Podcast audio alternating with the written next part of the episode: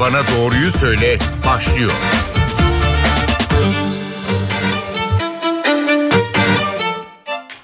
Merhaba, İ T V Radyo'da Doktor Bana Doğruyu Söyle başladı. Ben Zeynep Gülalp. Türkiye'de artık her on kişiden biri omikron vakası.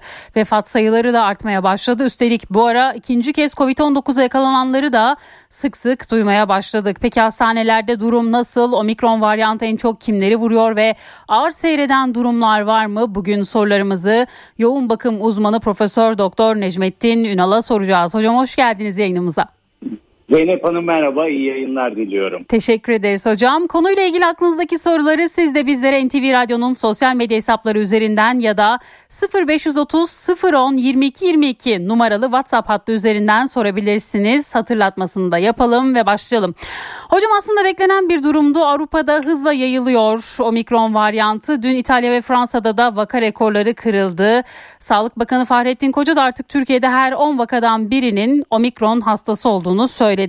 Her yüz bin kişide görülen vaka sayısı İstanbul'da iki yüz kırk dört, Ankara'da yüz kırk dört, İzmir'de de altmış yedi virgül doksan yedi. Şu an hastanelerde durum nasıl ve yoğun bakımlarda doluluk durumunu bize anlatır mısınız? Tabii ki. Aslında hastanelere intikal eden bir durum yok. Farkındaysanız ülkede Sağlık Bakanlığı tarafından açıklanan rakamlarda hafif bir artış oluşmaya başladı. on altı binlere kadar inmiş olan günlük vaka sayısı yaklaşık yirmi binlere çıkmış durumda. Ama tabii en iyi bildiğim yerden e, hareket edeyim. Kendi hastanemizden hareket edeyim. Bizim hastanemizde Covid'li hastaların kabul edildiği servisler hemen hemen yarı yarıya boş. Oraya rezerve ettiğimiz yataklar ve yoğun bakımdaki yataklarımızın da yarısından azı dolu. Yani yarısından fazlası boş olarak devam ediyor. Yani şu anda en azından bizim hastanemiz için intikal e, çok çok az e, ama biz yataklarımızı yine koruyoruz. Sebebi de şu, e, Avrupa'da, Güney Afrika'dan sonra Avrupa'da oluşan aşırı vaka artışları nedeniyle e, bu varyantın hastaneye yatırma ve yoğun bakıma yatırma olasılığı az olmakla birlikte sayı çok artacağı beklentisiyle yoğun bakım ve hastane yataklarının gereksiniminin daha yüksek olabileceğini tahmin ediyoruz. Onun için de hazırlıklı vaziyette yataklarımızı boş tutarak kapatmadan yolumuza devam ediyoruz. Benzer şekilde değişik tıp fakültelerinin hastanelerinden arkadaşlarımla, meslektaşlarımla yaptığım görüşmelerde benzer bir sonucu yansıtmakta. Tabii burada Türkiye'nin tamamını e, yorumlayacak veriye maalesef sahip değilim. Bu veriler biliyorsunuz Sağlık Bakanlığı'nın elinde ve bizim ulaşma şansımız yok. Ve e, bu verilerin içinde çok önemli hastanelerin verileri var. Bunlar da pandemi hastaneleri ve şehir hastaneleri. E, hiçbir zaman oralarında eski ikinci ve üçüncü piklerde olduğu oranda dolu olmadığını biliyorum. Ama net rakamları maalesef elimizde yok. Daha fazla yorum yapma şansına sahip değil. Özet olarak söylersek omikron Avrupa'da korkunç rakamlara çıkmış vaziyette. Türkiye'de Sağlık Bakanımızın söylediği gibi yüzde on oranında omikron vakası var. Ama buraya bir yıldız koyuyorum. Biraz sonra açıklayacağım. Ee, ve e, artış oranları da çok aman aman fazla değil. Hastaneler ve yoğun bakımlar tıkanma olasılığı ya da alarmı şu anda vermiyorlar. Evet, şimdi Britanya'da yapılan bir araştırmaya göre altmışlı yaşlarındaki aşısız kişilerin covid on dokuz nedeniyle yoğun bakıma alınma ihtimali aşılılara göre yüzde altmış kat daha fazlaymış. Yoğun bakımdaki hastalarınız kimlerden oluşuyor hocam? Şu an mevcut altmış beş yaş üstü mü, eksik aşılılar mı, dikkat çeken bir yaş aralığı var mı şu anki hastalarınızda? Tabii ki bir defa ben bir erişkin yoğun bakımcısıyım. Dolayısıyla on sekiz yaşın altı ile ilgili konuşma yapmam yanlış olur. on sekiz yaşın üstü için konuşacağım.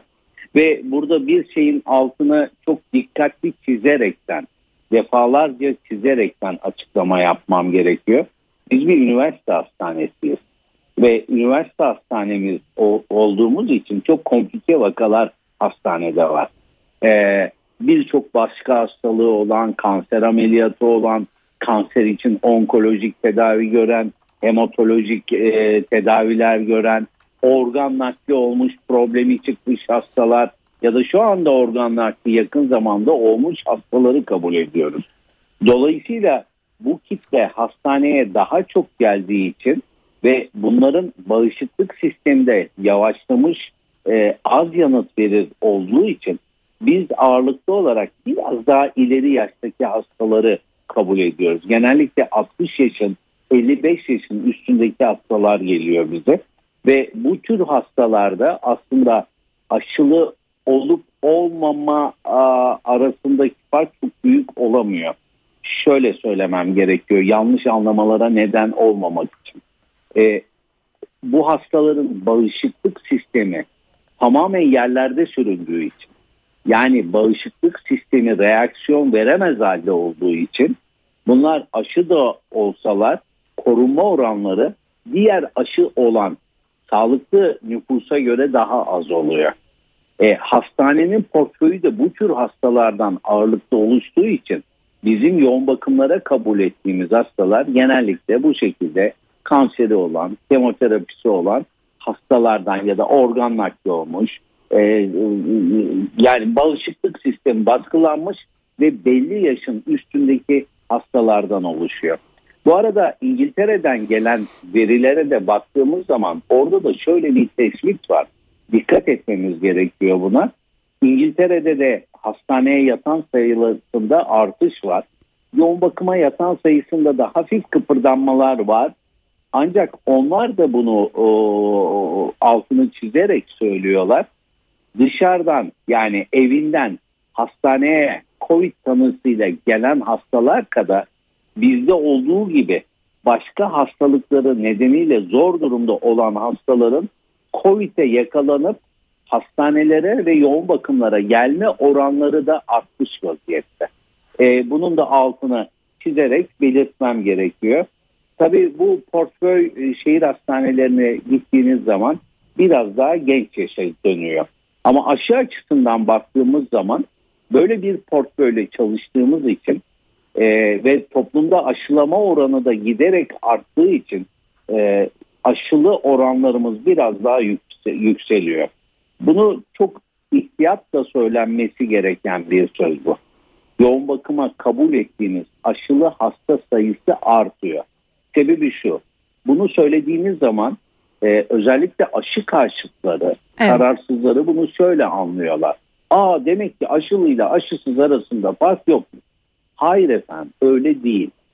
Aşılı olduğu halde aşı e, rapellerini, yenilemelerini, kuvvetlendirilmelerini yapmamış ve bağışıklık sistemi değişik nedenlerle baskılanmış hastalar bizim yoğun bakımımıza çok yatıyorlar.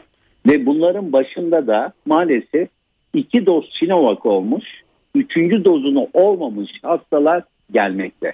yüzde otuz sekiz kırk oranlarında iki doz Sinovac alıp bunu tekrar etmemiş hastalar ve başka hastalığı olan hastalar geliyor. İkinci sıradaki hasta grubu ise aşısız hastalar ve bu iki doz Sinovac almış yan e, hastalıkları olan hastalarla aşısızların toplam hastalarımızın arasındaki oranı neredeyse yüzde yetmişlere ulaşıyor. Ee, yine bundan sonra başka aşılarla aşı kuvvetlendiricilerini uygulamamış, tek doz olmuş vesaire gibi hastalar geliyor. Onları da alıyoruz ama onlar çok daha azınlıkta. Tabii en çok gündeme gelen konulardan birisi de bu aşıdan kaçabilen bir varyant olduğunun sıklıkla dile getirile, getirilmesinin ardından aşı karşıtlarının e, hani aşı koruyordu demesi. Siz de az önce buna değindiniz. E, bu yorumlar e, öne çıkıyor ama dediğiniz gibi Sinovac ve aşısız olanlar yoğun bakımlarda. Peki şimdi biz bu hafta sonu e, önce de covid on dokuz geçirenlerin bir kez daha Covid'e yakalandıkları haberlerini aldık. Bunu neye bağlıyorsunuz hocam? Şimdi özellikle Güney Afrika'dan gelen bilgiler çok önemli. Ama Güney Afrika'nın e, yapısı Türkiye'yi yansıtır e, diyemeyiz. Farklı. Güney Afrika'da aşılanma oranı, tam aşılanma oranı ki bu iki dozdan bahsediyorum. Kuvvetlendirici dozu da buna dahil. yüzde yirmi beş yirmi altı düzeyinde. Halbuki bizde bu oran yüzde altmış düzeyinde. Artı Güney Afrika'da vatandaşların yaklaşık yüzde yetmişi e, bu hastalığı geçirmişler. Yani sonuçta pasif olarak ya da aktif olarak bu hastalığa karşı bir bağışıklık oluşturmuşlar. Oradan gelen bilgiler bu hastalığı daha önceden geçirmiş olanların yeniden hasta olma olasılığının omikronla arttığı yönünde. Yalnız burada bir tane nokta koymamız gerekiyor ya da yıldız atmamız gerekiyor. Güney Afrika aynı zamanda AIDS gibi, H I V virüsüyle enfeksiyonlar gibi vücudun bağışıklık sistemini tamamen bloke eden hasta oranının en yüksek olduğu ülkeler aynı zamanda. Dolayısıyla oradaki tablonun aynısının Türkiye'de oluşacağını söylemek mümkün değil. Ancak yapılan çalışmalar bir şeyi gösteriyor ki aşıların koruyuculuk oranlarının Omikron'a karşı koruyuculuk olanlarının Delta'ya, Beta'ya, Alfa'ya göre koruyuculuk oranlarının çok daha altına düştüğü şeklinde. Örnek olarak ülkemizde de yapılan mRNA aşısı, Biontech ya da Pfizer aşısının Omikron'a karşı koruyuculuğunu üçüncü dozu olmak şartıyla yüzde yetmişe kadar düştüğü görülüyor. Ama Sinovac gibi inaktive virüs aşılarında bu oran daha da aşağıya düşüyor. Koruyuculuk oranının azalması bu hastalığa yeniden ya da yeni olarak yakalanma olasılığımızı arttıran bir faktör. Ama arkada temelde kısmi bir bağışıklık olduğu için de bu hastalığın daha hafif geçmesi için ve bir sebep. Bunun yansımasını da aslında görüyoruz. Hastanelerimizin ve yoğun bakımlarımızın alarm vermemesinden net olarak anlaşıyoruz. Ancak burada tüm halkımızın e, mutlaka uyması gereken bazı neticeler de çıkıyor. Lütfen aşı dozlarınızı tamamlayın ve lütfen kuvvetlendirici dozlarınızı yapın. Böylelikle Omikron varyantına karşı da daha iyi koruma sağlamış olacaksınız. Tabii buradan bir şey daha çıkıyor. Omikron varyantının bugüne kadar Avrupa'dan ve Güney Afrika'dan gelen bilgileri bulaşıcılığının çok yüksek olduğu konusunda. Bu da bize başka bir hatırlatma yapıyor. Lütfen insanlarla mesafenizi daha iyi ayarlayın. Lütfen maskesiz toplu ortamlara girmeyin. Havalandırılmasız, kapalı kalabalık ortamlarda bulunmamaya çalışın. Hijyeninize dikkat edin demek istiyor. Hafif bile olsa bu hastalığın kötü yaptığı hasta yüzdesi az olsa bile olacaktır. Lütfen onlardan birini olmayın demek düşüyor bize de. Hocam şimdi önümüzde bir yılbaşı var. Bunun için bir tedbir olmayacak gibi görünüyor. En azından İstanbul İl Sağlık Müdürlüğü bunun altını çiziyor ve maske ve mesafeye dikkat edelim, kurallara uyalım. Kutlamaları o çerçevede yapabiliriz diyorlar. Sizce yılbaşından sonra bir patlama söz konusu olur mu? İnsanların bir araya gelişinin arttığı, iç içe olduğu ve bariyer tedbirlerinin bunun başında maske ve mesafe geliyor. Azaldığı her ortam, Omikron'un bu kadar yakınımızda olduğu ve yüzde onlara çıkmış olduğu bir ülkede tabii ki vakaların artışıyla sonuçlanacaktır. Onun için e, yani sonuçta her bireyin kendi sorumluluğunu, kendi ailesinin sorumluluğunu taşıyıp sadece yılbaşı için değil, yılbaşı dışında da e, maske, mesafe, toplu alanlara girmeme konusundaki tedbirleri maksimum, mümkün olduğunca fazla oranda almaya çalışması gerektiğine inanıyorum ben. Hocam şimdi Ağustos ayında yapmış olduğunuz bir açıklama var. Diyorsunuz ki Delta varyantından sonra daha kötü varyantların, aşıdan korunamayacak varyantların çıkmasından çekiniyoruz diyorsunuz. Ve Omikron varyantıyla karşı karşıya geldik. Bundan sonra yeni bir varyant bekliyor musunuz? Tabii ki bekliyoruz. Neden bekliyoruz? Ee, bu hastalık bulaşma sayısı arttıkça mutasyona uğrama olasılığı artan bir durum, bir hastalık, virüs ya da. Yani on kişiye bulaşınca belki bir mutasyon oluşamıyor ama on binlerle kişiye bulaştığı zaman e, üretim hataları oluyor ve bu üretim hatalarına da biz mutasyon diyoruz. Süreç içerisinde bu üretim hatası, bir tane üretim bir yerinde üretim hatası olan virüs yeniden on binlerce kişiye bulaşırken ikinci hata, üçüncü hata, beşinci hata gelişiyor ve bu hatalar bir grup haline geldiği zaman bulaşıcılıkla ilgili, hastalık yapma şiddetiyle ilgili birçok açıdan farklı davranan bir virüs varyantı oluşturuyor.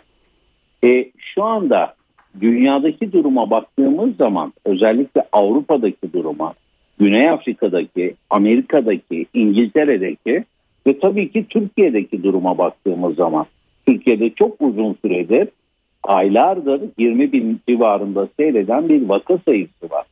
Bu kadar çok bulaş oldukça mutasyonların olması, bunların biriktirmesi ve yeni varyant oluşması bir olasılık.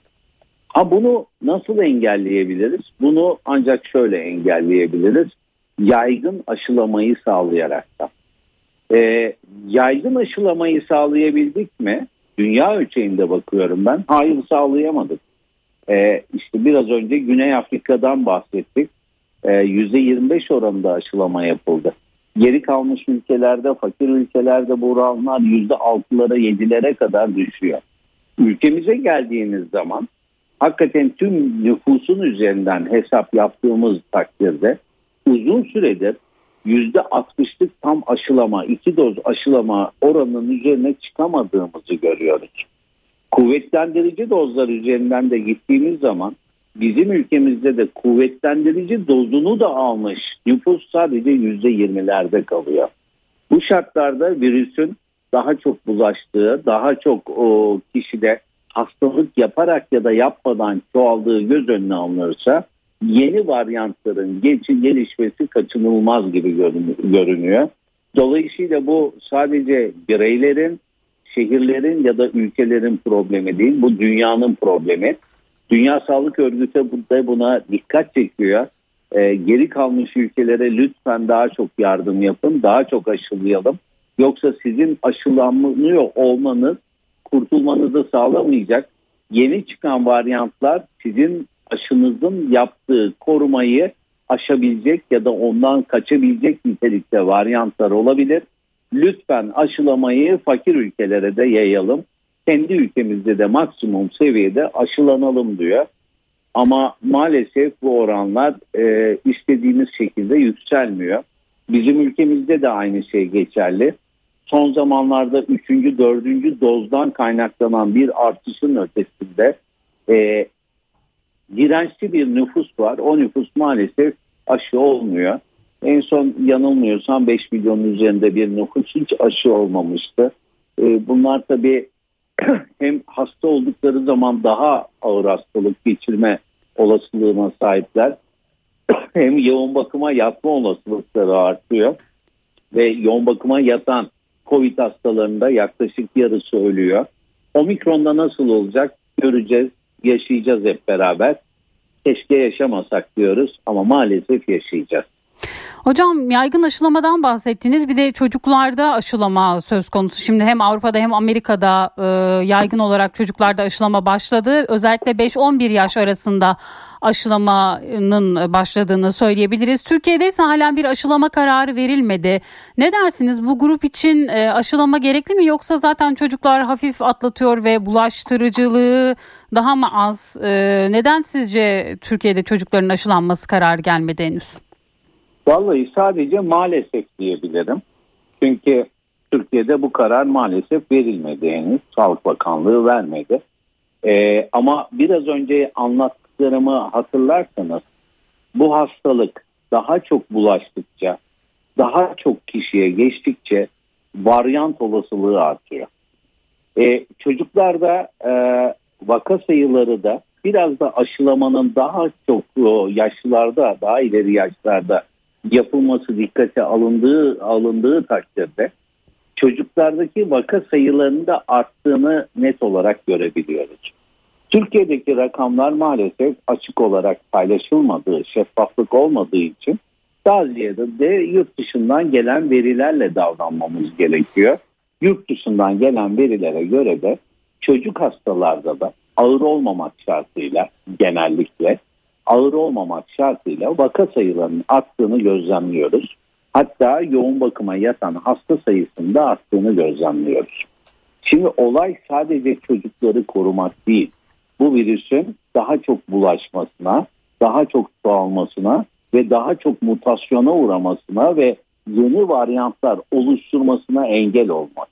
Böyle topyekun bir savaşın içinde tabii ki çocuklar da var ve çocukların da aşılanması gerektiğini, tekrar altını çiziyorum, aşılanması gerektiğini ama etkin ve yan etkisiz olduğu kanıtlanmış aşılarla aşılanması gerektiğine inanıyorum. Bu konuda etkinliği ve yan etki açısından kabul edilirlerliği gösterilmiş aşılar var.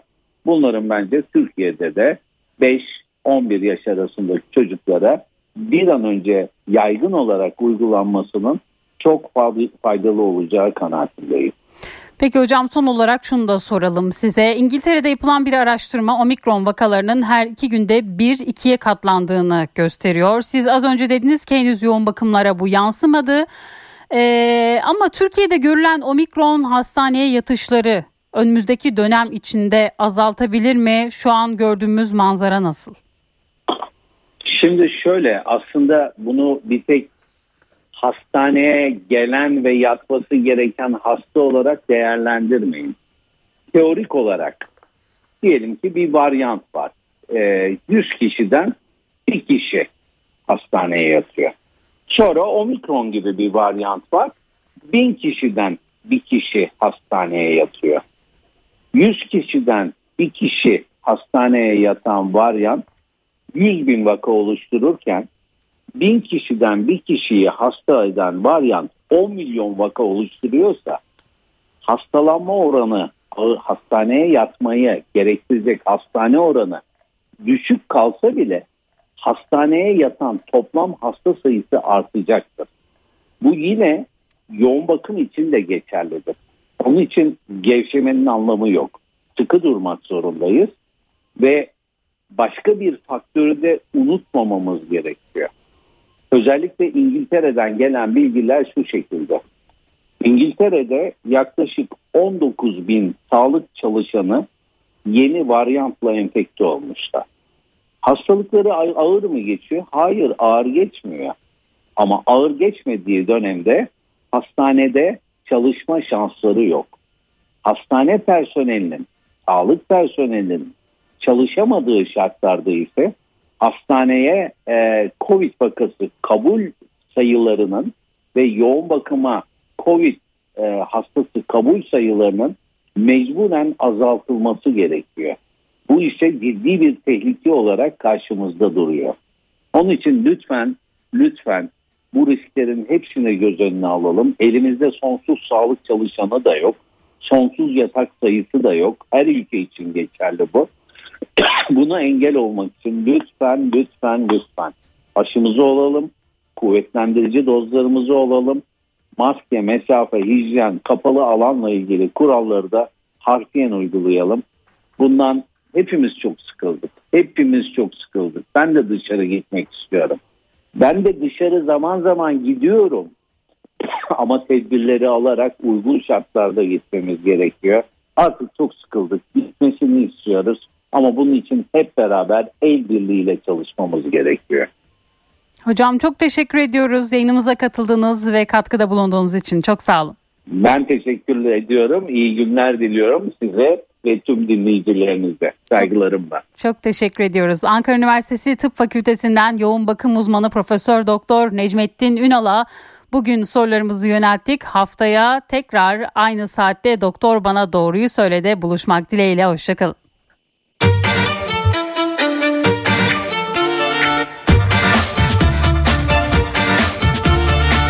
Doktor Bana Doğruyu Söyle.